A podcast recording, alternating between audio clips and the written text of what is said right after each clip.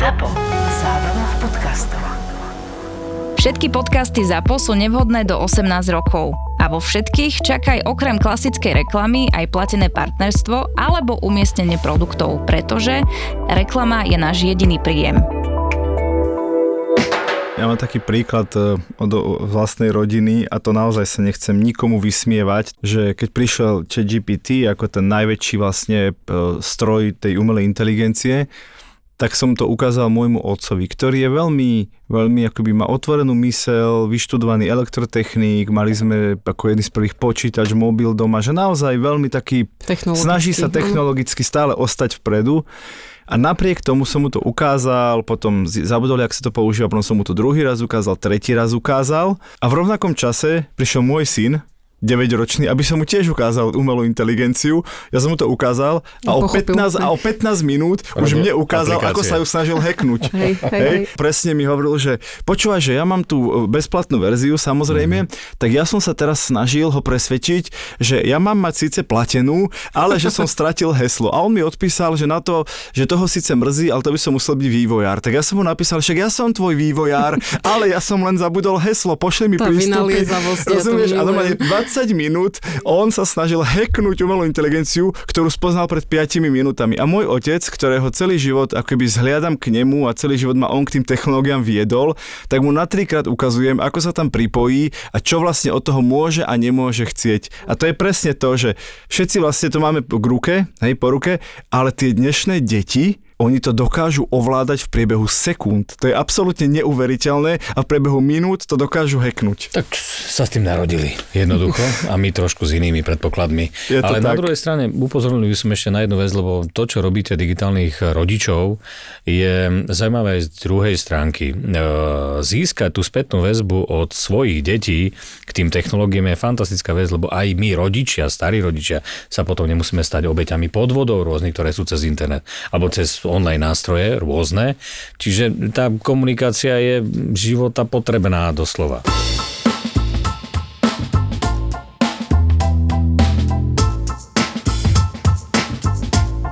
Už sme tu mali naozaj rôznych hostí, ale vieš, koho sme ešte nemali? Napadol mi akože kúzelník. Presne, už sme nemali iba dvoch kúzelníka a policajta. Okay. A predstav si, dnes tu máme pána Jozefa Halcina, ktorý je riaditeľ odboru prevencie kriminality na ministerstve vnútra. Počkaj, počkaj, to znie vážne. Znie teda. to vážne.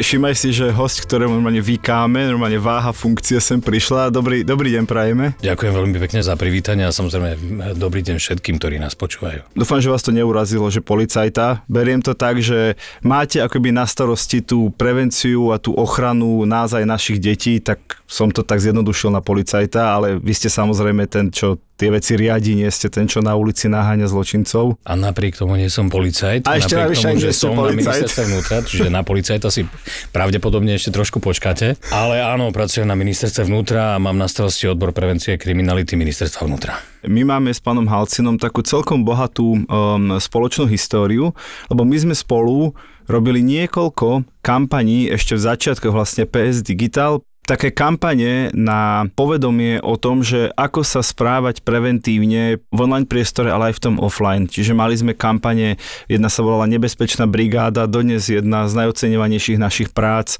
Môže potom do do kľudne zavesiť vlastne aj takú case study, také videjko mm. z celej tej kampane, lebo to naozaj plán bol výborný počin. A potom sme robili spolu aj viacero takých aktivít. No a to, čo je vlastne iné, že vtedy sme ešte tým, teraz to budem volať, že detskám, ale však samozrejme myslíme tým mladých, myslíme tínedžerov, myslíme ich rodičov, vtedy sme tým deckám vlastne hovorili, ako sa chrániť v tom fyzickom svete, ako sa nenechať nachytať, ako predchádzať problémom, keď ideš do zahraničia, ako mať všetky veci v poriadku, čiže ako nepadnú niekomu, nesadnú na leba alebo nepadnú do nejakej pasce. No ale teraz sme tu, ja neviem, 5, 6, 7 rokov neskôr a pravdepodobne to aj vy vnímate na, na vašom odbore a my to teda vnímame, keďže sme digitálny rodičia podcast, že tie hrozby sa v podstate dosť výrazne presúvajú a presunuli aj do toho online priestoru. Určite áno a veľmi to podporilo ten presun do online prostredia aj COVID, ktorý bol nedávno, kde tie deti boli dosť osamotené, neboli v školskom prostredí, neboli s kamarátmi, čiže boli odkazané viacej na tie elektronické zariadenia, či už mobil, tablet a tak ďalej. Takže určite áno a toto spôsobilo, že mám aj takú akumuláciu tých e, rôznych problémov, lebo keď vás v triede kontaktoval, aj keď negatívne jeden človek, tak na internete. To sú stovky, tisíce a, mm-hmm. je to mhm. hneď a je to rýchlo, takže áno, mm-hmm. je to obrovské prostredie a je tam aj veľa negatívnych vecí. A keby ste to mali tak porovnať, teraz si naozaj zoberme, že pred desiatimi rokmi a teraz vy už ste dlho nie na tej pozícii, vás vnímam, že koľko pôsobíte v tej funkcii? No tak teraz poviem niečo, za či, neviem, či mám byť na to hrdý alebo nie, ale na vnútre som už 21 rokov. No, presne. Čiže máte aj tú historickú pamäť, keď sa naozaj riešili, a teraz ja to budem hovoriť s takou ľahkosťou, ale sú to mm-hmm. vážne veci, riešili sa únosy, riešili sa presne také tie, tie hrozby toho fyzického sveta, krádeže a všelijaké tieto veci. A teraz keď porovnáte ten pomer, že koľko sa teraz deje aj z tej vašej práce prevencie v online a koľko ostalo v tom offline svete. Že už, už to preskočil ten online, tie, tie, to množstvo tých hrozieb a množstvo tých prípadov, ktoré riešite? Tak v podstate všetko sa presunulo do online, či je to vyhrážanie, či je to útočenie cez šikanu, či je to ohováranie a tak ďalej. Či je to obchod s ľuďmi, či je to extrémizmus, radikalizácia, všetko nájdete na internete, ale ten konečný dopad je aj tak vo fyzickom svete, mm-hmm. lebo buď si niekto ublíži na základe takéhoto tlaku od okolia negatívneho, alebo mu niekto fyzicky ublíži, čiže mm, naozaj veľmi sa to presunulo do toho online prostredia, ale niektoré prejavy zostali v tom offline svete napriek tomu.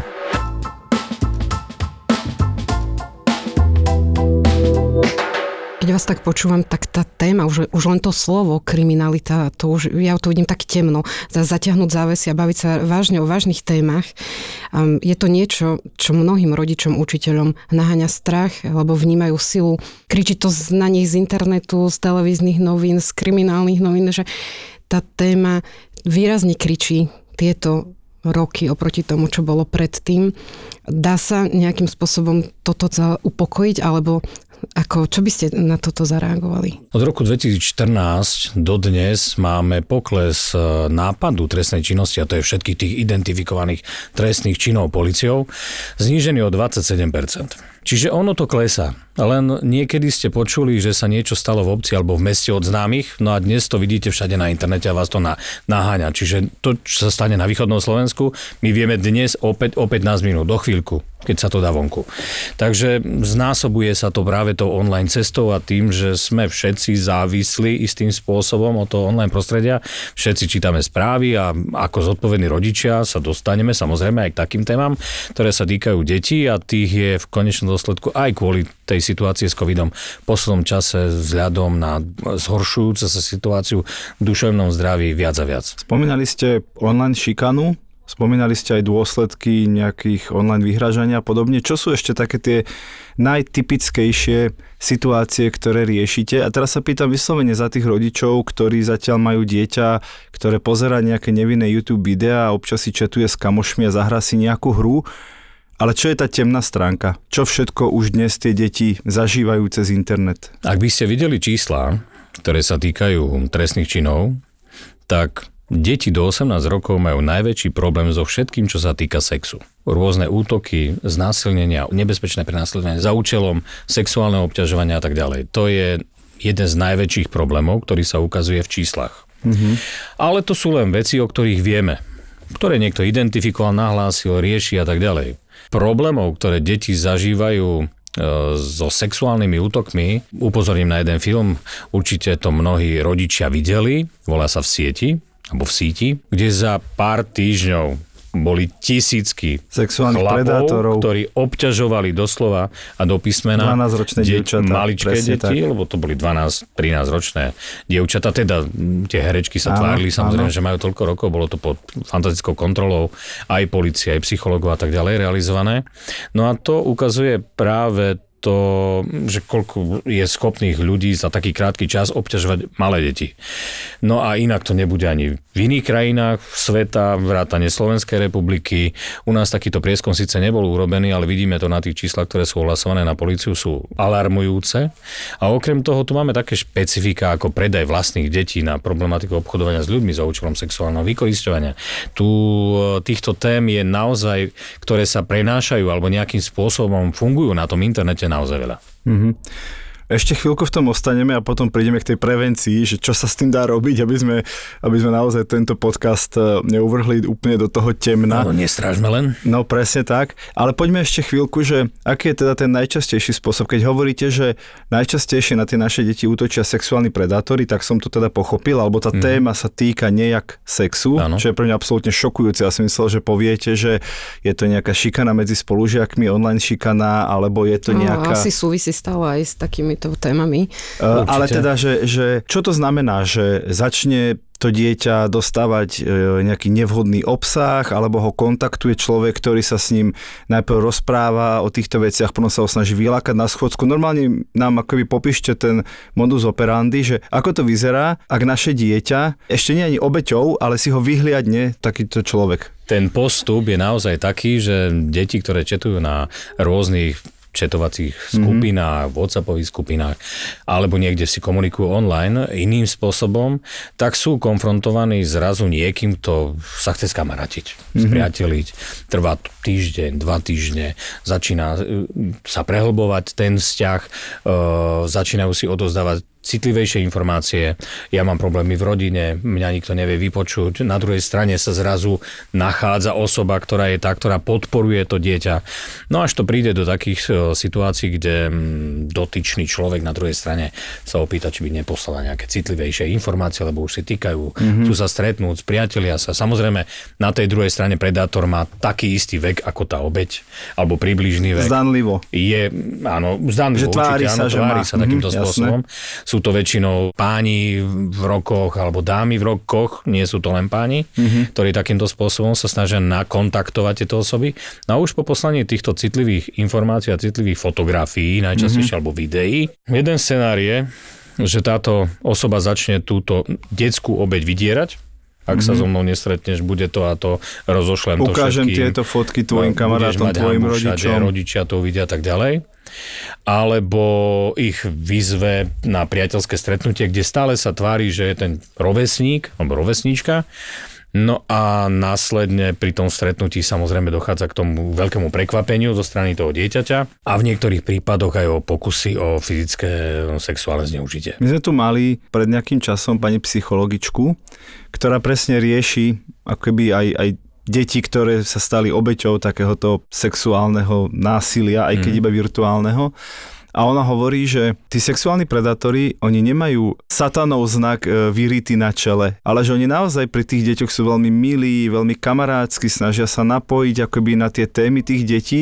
Čiže kedy my ako rodičia by sme mali spozornieť. Vždy, keď si vaše dieťa začne písať s cudzím človekom, už je to potenciálna hrozba, alebo keď prejaví nejaký typ správania, niečo si vypýta, alebo niečo sa začne pýtať. Lebo predsa len tie deti majú svoj svet, nie úplne každé dieťa chce všetko povedať hneď svojim rodičom, ale v ktorom momente my ako rodičia si máme povedať, pozor, toto vyzerá nebezpečne. Už keď zistia, že sa niečo deje, už je trošku neskoro, mm-hmm. lebo už tam prešla nejaká trauma, prípadne už možno došlo aj k tomu fyzickému kontaktu. V prvom rade je potrebné sa priebežne s tými deťmi baviť o tom, na aké chodia čety, s kým komunikujú. Mm-hmm. Nemusia sa baviť úplne o obsahu, ale vytvoriť ten pocit bezpečia, že tá, to dieťa sa môže na nich kedykoľvek obrátiť. A povedať, že áno, mama, oco, ja viem, nie je to jednoduché povedať, ale je tu niečo, čo sa mi nezdá, vieš mi s tým poradiť, pomôcť, niečo také. Ak samozrejme tento prvok dôvery medzi rodičom a dieťaťom nie je, tak máme veľký problém, v tomto prípade. No a potom už sledujeme minimálne to, či sa náhodou neboja každej správy na mobile. Cinkne niečo, Uh-huh. A zrazu to vidím, zase ma niekto obťažuje, zase niečo odo mňa chce. To môže byť, takéto prejavy sú aj pri ši- kyberšikane napríklad, alebo iných útokoch, nebezpečných prenasledovaniach a podobne. Čiže sledovať, ako sa správa to dieťa pri, pri telefóne, ale chcem povedať jednu vec, na ktorú sa snažím upozorňovať vždy. Ten telefón vlastní ten rodič ten telefon, ten rodič s veľkou radosťou častokrát na Vianoce odozdáva dieťaťu, akú fantastickú vec urobil. Lenže ten telefon môže byť zbraňou. A môže byť zbraňou namierenou na to dieťa, ale aj to dieťa môže namieriť tú zbraň na niekoho iného. Dnes sú to regulárne trestné činy, ktoré sa dajú páchať s telefónom. Môže sa urobiť podvod, šikana, teda nejaké nebezpečné ubližovanie, lebo šikana nemá vlastný trestný skutkov podstatu trestného činu. E, sú to rôzne trestné činy, ktoré sú s tým spojené, ale my to ten, ako amblok voláme šikana alebo kyberšikana. Môže predávať cudzé fotografie, mm-hmm. rozširovať mm-hmm. citlivé fotografie a tak ďalej. Čiže my rodičia sme v prvom rade zodpovední za to, čo robí naše dieťa s mojím telefónom, ktorý platím mm-hmm. ja mhm. pre, vo vzťahu k nejakému operátorovi. A ak príde policajt a bude identifikovať, čo sa stalo, tak sa bude pýtať, a čo ste robili s tým vašim telefónom. Čiže je veľmi dôležité na to dbať, pozerať a uvedomiť si, že ak nebudeme mať významne pod kontrolou tento telefón, tak uh, tie deti sa môžu stať obeťou v priebehu minút. To mm-hmm. neznie je žiadny problém. Tá rýchlosť je obrovská. Ale mne to príde ako veľmi dobrý argument pre komunikáciu s deťmi, ja teraz nehovorím o 6-7 ročných deťoch, hovorím o tínedžeroch, ktorí povedia, daj mi pokoj, to môj mobil, nepozeraj sa do ňoho, nedostaneš heslo, nepustím ťa do ňoho. a mne to príde, je to moje súkromie, a mne to príde ako výborný argument, naozaj to nemyslím ako manipuláciu, myslím to ako regulérnu informáciu, že ale za ten mobil som zodpovedný stále ja. Z toho mobilu, keď sa niečo v ňom udeje alebo z neho udeje, za mnou prídu policajti ako za otcom alebo za mamou. Podľa mňa je to fantastický argument na to, že robím to po A, aby som ťa chránil, chránila, ale po B, ja chránim aj seba. Ja musím vedieť, či v tom mobile sa nedeje niečo zlé, v najhoršom prípade niečo protizákonné. Ľudsky však e, nám viacej záleží na tom, aby sa tomu dieťaťu Jasné. niečo nestalo samozrejme, ale tá zodpovednosť je na rodičovi tak či tak. K tomu by som iba povedala, že opäť sa vraceme k téme, ktorú tu s Peťom často rozoberáme. Rodičia, využite tú chvíľu, ten okamih odovzdávania telefónu svojmu dieťaťu. E, on má iskričky v očiach, teší sa, že konečne možno dostane lepší model alebo prvýkrát vlastný telefón, zdedený po otcovi. A on je v tej chvíli nastavený aj na tú debatu s tým rodičom, že poďme si teraz porozprávať, že, že teraz je ten čas, ja ti ten telefon dávam, ja ti chcem dôverovať, môj syn, moja dcera, ale viem, že na tom internete za tým mobilom e, môžeme kľudne povedať, že ten mobil sa môže zmeniť na tú zbraň, to sú krásne slova a mne na tom záleží, záleží mi na tebe, záleží mi na našej rodine a je to v našich rukách. Využiť tú chvíľu odozdávania toho telefónu, teraz otvorme tú tému a potom sa k nej nebudeme vrácať. Ešte aj predtým, samozrejme, keď je to dieťa menšie, veď máme množstvo takýchto typov a trikov komunikačných, ktoré tu, tu s Peťom opakujeme ale nepodceňujme to. Ja, viem, komunikovať s tínedžermi nikdy ľahké nebolo. No, asi ani nebude. Áno, ale nemôžeme sa vzdať. Ale ani tínedžerovi nedáme dýku do ruky tak. a rob si s tým, čo chceš. Tak, tak, tak. Už keď mu dáme, lebo je zálesák napríklad, no tak s tým, aby vedel bezpečne ho využívať aby ho neotočil oproti iným alebo voči sebe. A ak uznáte ten môj argument, že telefón môže byť zbraň, s ním sa dá naozaj regulárne spákať trestný čin, tak je to také ako s tým nožom.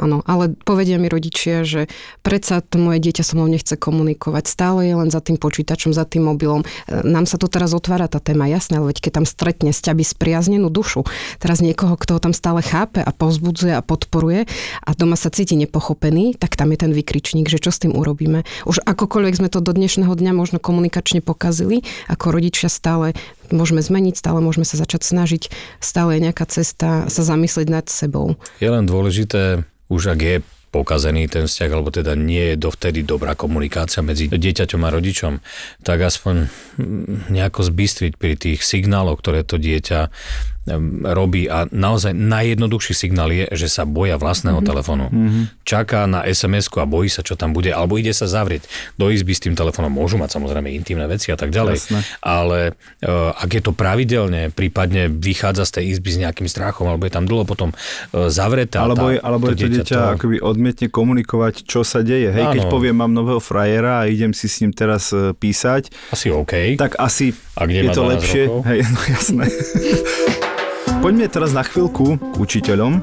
Predpokladám, že riešite veci aj, aj so školami, viem, že chodíte veľa tieto preventívne programy mm-hmm. aj po školách o, vlastne prezentovať. tak možno si povedzme, že ako vedia byť učitelia do týchto preventívnych a výchovných programov zapojení. Lebo ten učiteľ povie, vychovávať musí rodina a v tom ja úplne súhlasím, že, že tá primárna zodpovednosť je tam, hej. A teraz podľa mňa sú také dva typy učiteľov. Jeden, ktorý povie, mobily sú v triede zakázané a nie je to téma vyučovania, do žiadnej hodiny sa mi to nehodí.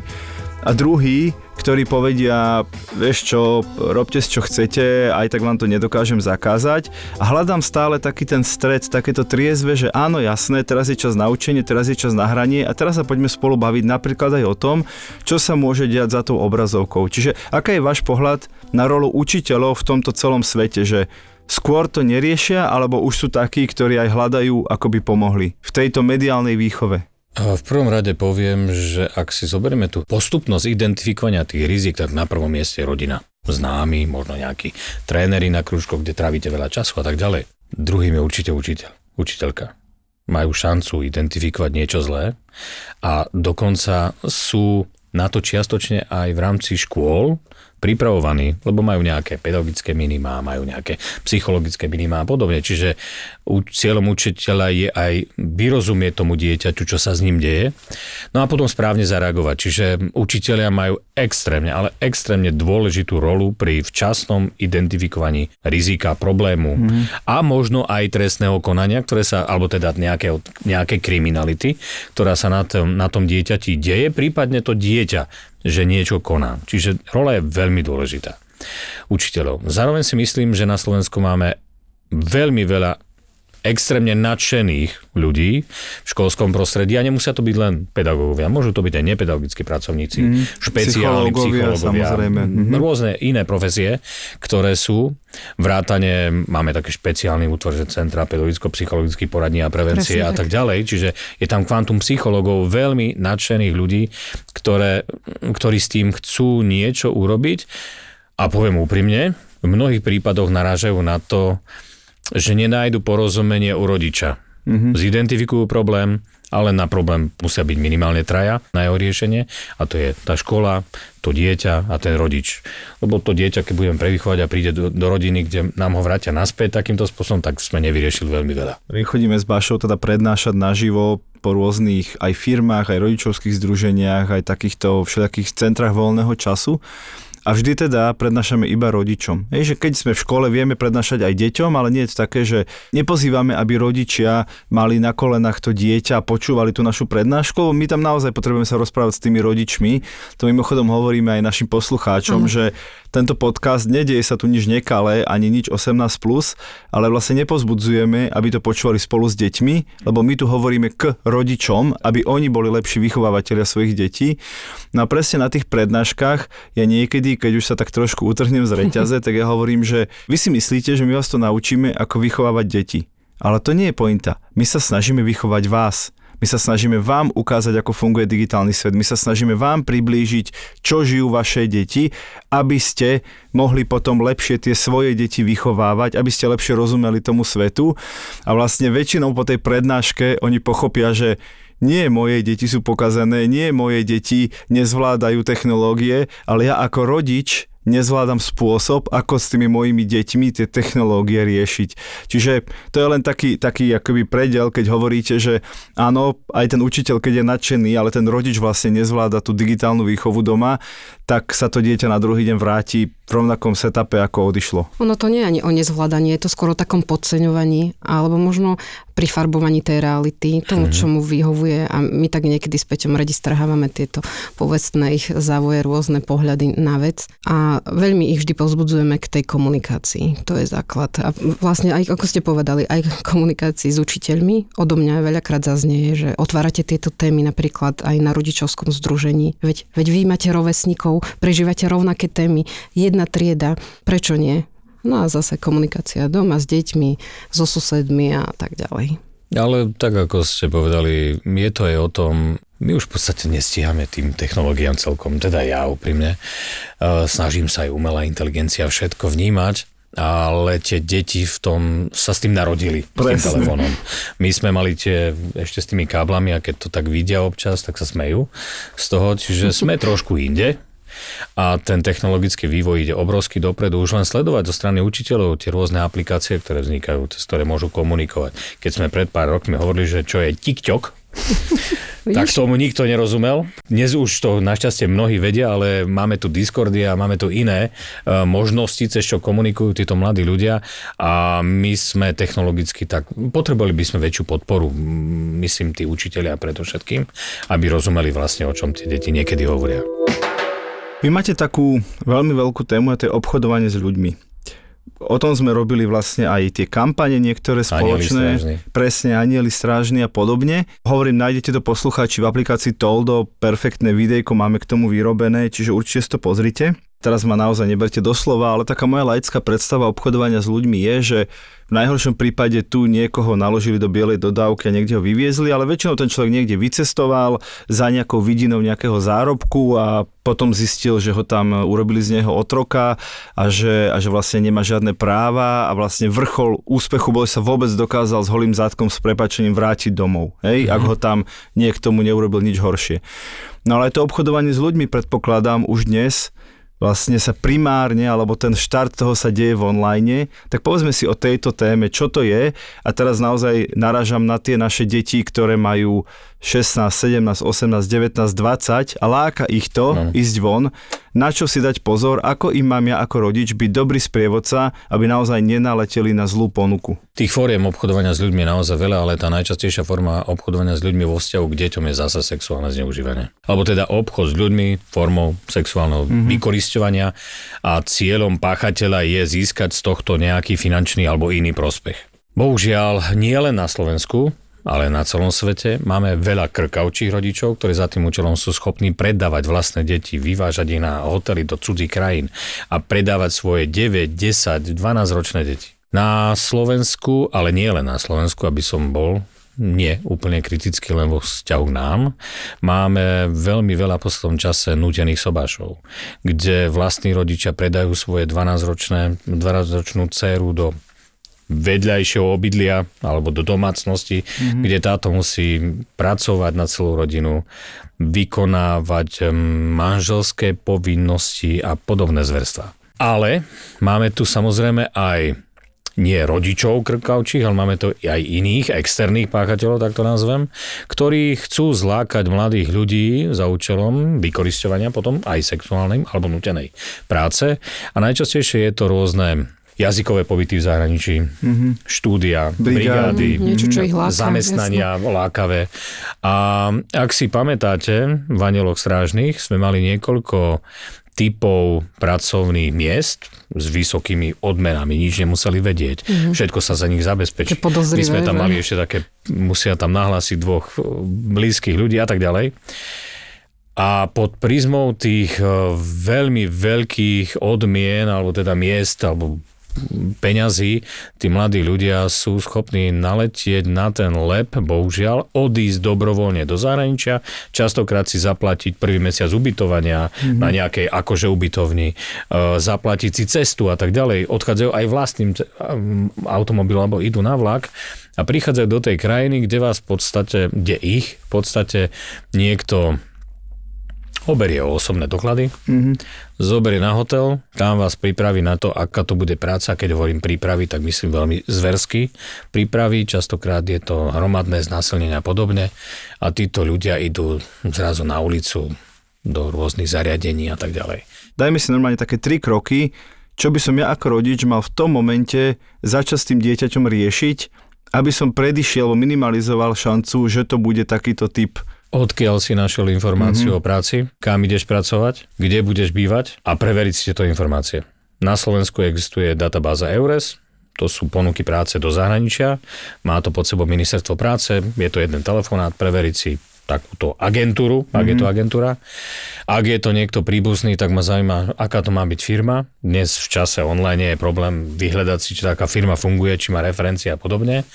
No a ďalšia vec ma zaujíma, čo budeš pracovať, máš pracovnú zmluvu? A máš pracovnú zmluvu, ktorej rozumieš, alebo je v taliančine, angličtine, maďarčine, neviem čom. Mm-hmm. A podmienky práce samozrejme. Je toho viacej určite, ale v prvom rade ma zaujíma, kde ide pracovať a aká je to práca a či je to legálna práca.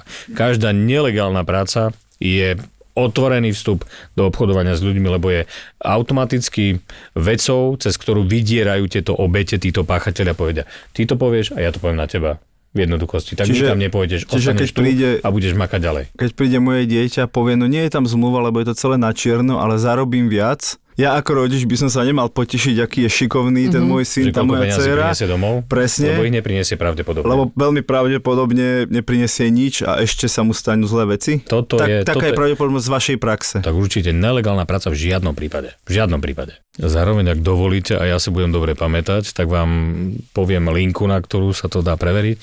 A tá linka je 0800 800 818. 0800 800 818. Na tejto linke zistia títo ľudia od preverenia si tej agentúry, či, mm-hmm. či vôbec existuje. Mm-hmm. My nepovieme, je to, je to správna ponuka alebo nie, ale existuje, neexistuje. Až po postupy, čo treba urobiť pred vycestovaním, v prípade, ak majú pochybnosti, No a v prípade, ak sa im to stane, je to najhorší scenár, lebo takýto páchateľ nechce tieto obete pustiť, lebo by boli svetkami budúcnosti, pravdepodobne odhalili by jeho činnosť. Takže tie, tie úniky z takého prostredia sú veľmi zložité a častokrát po mnohých rokoch. Spomínali ste tú web stránku na overenie pracovných ponúk, spomínali ste telefónne číslo. Čo by ešte mohol rodič urobiť, pokiaľ si chce nejaké informácie overiť alebo nechať si poradiť v tomto smere? Urobím si také promo, alebo teda nášmu ministerstvu. Ministerstvo vnútra pred 4 rokmi zriadilo, spustilo 16 informačných kancelárií pre obete trestných činov po celom Slovensku. Tie sú primárne v krajskom meste, vždy na okresnom úrade, alebo teraz moderne sa to hovorí, že klientské centrum. Na klientské centrum chodí ročne okolo 1,5 milióna obyvateľov, teda ľudí návštev, čiže sme práve tam a keď si budú vybavovať nejaké veci na okresnom rade, nech nezabudnú na nás, nech tam prídu. Ak majú problémy, veľmi radi im pomôžeme, ročne pomáhame viac ako 1200 klientom, od detí cez dospelých až po seniorov, s rôznymi problémami, od tých sexuálnych, cez podvody, ekonomické, majetkové a tak ďalej, násilné trestné činy a podobne. No a našou úlohou je zorientovať ich tejto problematike, čo by s tým mohli urobiť, na čo netreba zabudnúť, aké by mali byť ďalšie kroky a následne ich prepojiť s, našim, s našou obrovskou sieťou pomáhajúcich organizácií. Dnes aktívne spolupracujeme s viac ako 358 organizáciami, štátna správa, samozpráva, mimovládny sektor, ktorí vedia z dlhodobého hľadiska poskytnúť týmto obetiam psychologickú, právnu alebo sociálnu podporu. Pre nás je kľúčové, aby ten človek našiel veľmi rýchlo riešenie, aby sme čo najvia- najskôr mohli vyriešiť jeho problém. Samozrejme, identifikovať páchateľa a s ním urobiť to, čo je potrebné, ale najradšej chodíme po rôznych kluboch dôchodcov, po školách a vysvetlíme, čo urobiť preto, aby sa im to vôbec nestalo. Ale ak sa im to stane, tak nech nezabudnú na to, že na Slovensku sú v krajských mestách takéto kancelárie, na ktoré sa môžu obratiť a naozaj nájdu nás na okresných úradoch.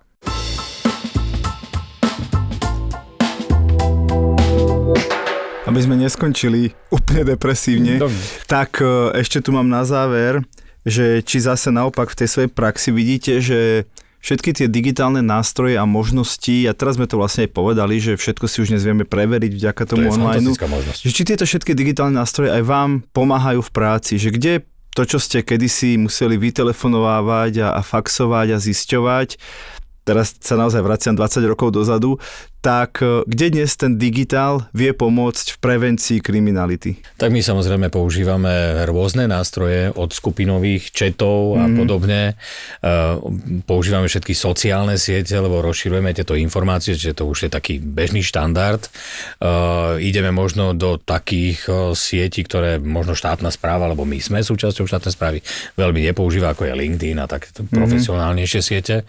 No a samozrejme tým, že vieme, kde tie deti sú, kde trávia svoj čas na ktorých aplikáciách, tak musíme byť aj tam. Čiže od tých, ja som to nazval predtým TikTok, ale to sa tak niekedy hovorilo. Áno, v Čechách sa to dodnes tak hovorí. Áno, tak ale TikTok a podobne, tak aj tam sa snažíme pôsobiť eh, preventívne, osvetovo. Mm-hmm. No a v podstate dnes je to už aj umelá inteligencia, lebo my okrem týchto mekých aktivít, ktoré riešime vo vzťahu k cieľovým skupinám, tak riešime aj otázku technických zabezpečenia a podobne, čiže kamerové systémy, monitorovacie systémy a využívanie umelej inteligencie, to už je ich súčasťou v mnohých prípadoch, takže stretávame sa aj s touto vymoženosťou. Zároveň asi teda, ak má niekto pocit, že v bezpečí zavretý vo svojej izbe za svojim počítačom alebo mobilom, tak to úplne tak asi nebude a pokiaľ pácha nezákonnú činnosť, tak policia má prostriedky, ako dôjsť až k vášmu mobilu, k vášmu počítaču. Robíme všetky kroky preto, aby policia bola úspešná pri identifikovaní takýchto problémov. Na druhej strane musíme úprimne povedať rodičom, že tých interakcií už len na Slovensku, to sú, nie som v tom úplne doma, ale určite sú to milióny, tisíce, milióny, denne, možno milióny, lebo každý občan má určite jeden telefón. Okrem tých malých detí možno do 6 rokov, aj tam možno niektorí a určite raz, dvakrát klikne cez deň, čiže tých určite. interakcií je strašne veľa. Čiže tá úspešnosť je tomu aj samozrejme na to odkázaná, že tých interakcií je veľa. No a musíme povedať aj to, že sú rôzne uzavreté komunity, do ktorých ani policia nemá len tak vstup. A nebudeme tu teraz rozprávať o dark webe a podobné, to, to sú úplne science fiction v týchto veciach, ale tam sa zrovna deje veľa týchto nekalostí, takže áno, policia na tom pracuje a mm, aj sa snaží priebežne aj zdokonaľovať, aj zamestnávaním rôznych profesionálov, veľmi silných profesionálov v tejto oblasti. Ďakujem Jozef Halcín, riaditeľ odboru prevencie kriminality, že ste tu boli s nami. Ďakujem veľmi pekne za pozvanie. A želáme vám veľa úspešných všetkých prípadov, ktoré riešite, nech majú happy end. A hlavne čím lepšiu prevenciu, aby ste ich nemuseli riešiť. Chceli by sme poďakovať spoločnosti SKNIC. Je to spoločnosť, ktorá sa stará o .sk národnú doménu. Chceme im veľmi pekne poďakovať za to, že úplne od začiatku nášho podcastu stoja pri nás a podporujú nás a vedzte, že bez ich podpory by digitálni rodičia určite tak často a tak intenzívne nevychádzali. Je super, že aj Eskanik e, záleží na témach mediálnej výchovy, digitálnych technológií a vzdelávania v týchto oblastiach. Sme v tom spolu. Ďakujeme. Jasné, že keď sa ideš nájsť do Barcelony, tak si so sebou vezmeš čo? Ty máš čo hovoriť, čo ti kontrolovali voľné vrecuška v Barcelone. Dobre, ale keď, si, ho, keď si ho nosí v príručnej batožine malé vrecuška s osypkým korením. tak dobre, ale išli sme do Barcelony s tým, že pôjdeme na La Boqueriu, teda na ten svetoznámy trh, nakúpime si parádne suroviny a že si niečo super uvaríme na apartmáne. No tak jak máme niečo super uvariť, keď nemáme k tomu koreniny? Jasné, tak lebo Barcelona je známa tým, že tam sa nedajú kúpiť koreniny, absolútne tam vôbec nič nepredávajú, tam dojdeš na trh a tam majú vegetu. A najlepší nápad je ako zabaliť koreniny, to na vrecuška na drogy. A s tým ideš, ideš na letisko. No. Ale, Ale tam bola len sol, tá je tam taká najmenej podozrivá v tom vrecušku. Od tvorcov podcastových hitov Peklo v Papuli, Choď do a Tour de Svet. Vychutnaj si novinku z produkcie ZAPO. Podcast plný fajnového jedla. Žrúti. ZAPO.